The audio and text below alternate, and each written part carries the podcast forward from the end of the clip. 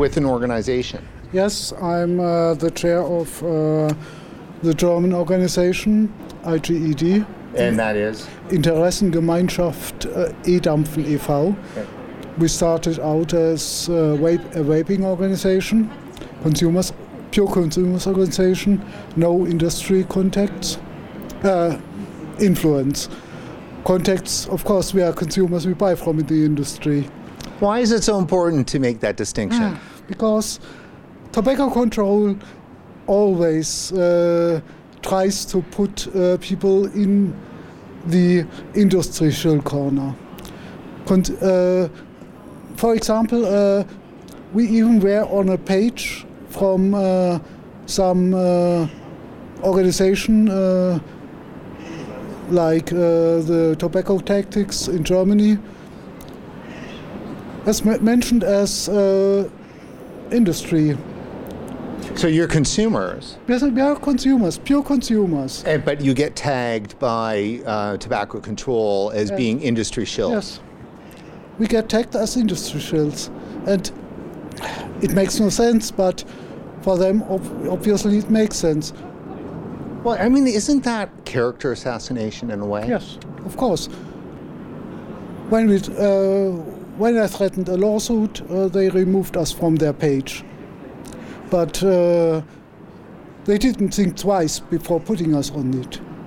Because we had contact with the uh, German Ministry of uh, Agriculture and, uh, and stuff, uh, and they simply assumed we were industry because we had contact with the uh, ministry. How frustrating is that for you? Very, very frustrating. Because we are not industry. We have our own agenda. We are consumers and we want to be heard as consumers. And uh,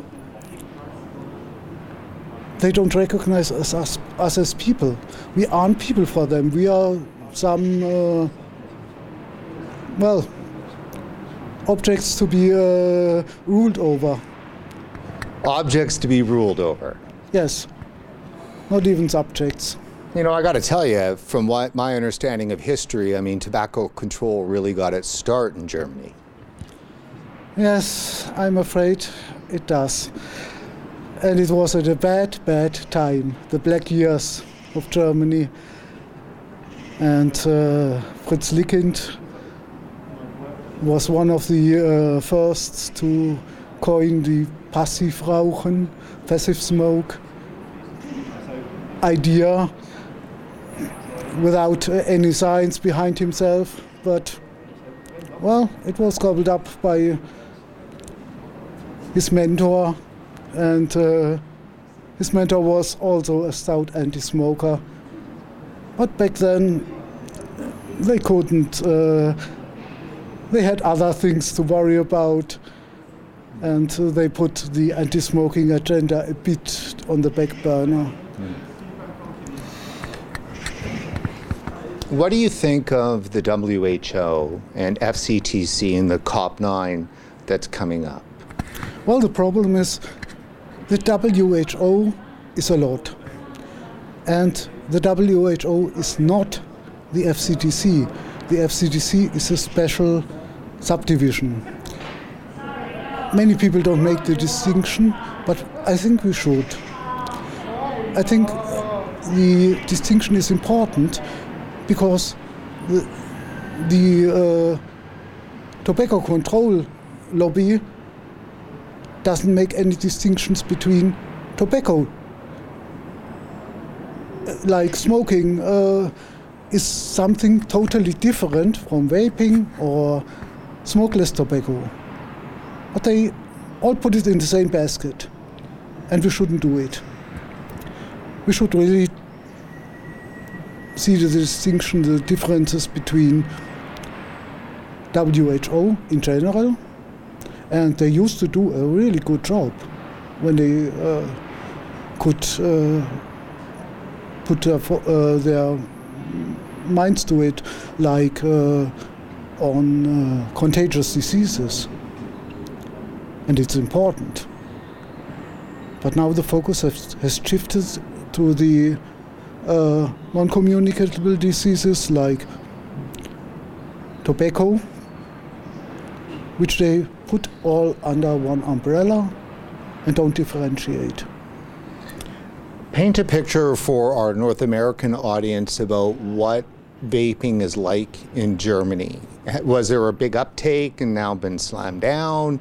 Or, you know, did it take off there in the first place? It was a slow uptake. It was only mouth to mouth propaganda. People got interested. I think uh, the most uh, interest was generated uh, when the important anti smoking expert started warning against uh, vaping. Just like uh, they do with the uh, kids in the US today, there were warnings against vaping, totally absurd. We have no clue what uh, what's in there, what what is happening, but they are dangerous. Uh, even uh, with old folks like me, 50 years old, that created curiosity. So I got curious and looked up the internet, what's about it, and then I started experimenting myself. And that's how I got to vaping, and many others too. Is there a lot of uh, people that are in your, you know, supporters of your organization? Well, we got a few members, some members, but uh, at the moment the activity is a bit low. It's it's rather slow, and people are complacent. They see the vape shops, they think, okay, everything's okay. We don't need to act anymore. The TPD has settled. Unfortunately, most vapers are wrong because the first hit they'll receive is is a ban. no, not a ban, not a real ban, but a tax. Right. Starting, it's it's already in the law. It starts in July, mm. And then it will be uh, 18, uh, no, 16 uh, cents per milliliter, rising up to 32 cents per milliliter in uh, two, uh, 2026. And that is uh, even topped with 90% uh, VAT. And uh, then we'll have the absurd case that one liter of pure Petri base that you can now buy for about uh, 10 euros, maybe 20 if you are unlucky, will cost an additional 380 euros taxes. 380 euros extra? Extra taxes.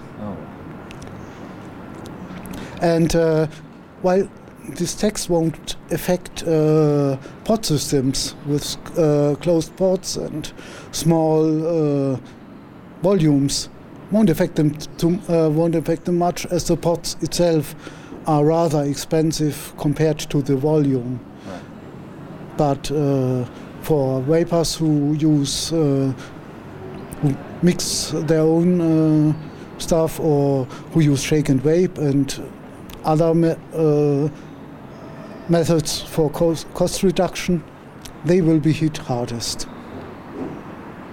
And in effect, this will make vaping more expensive than smoking.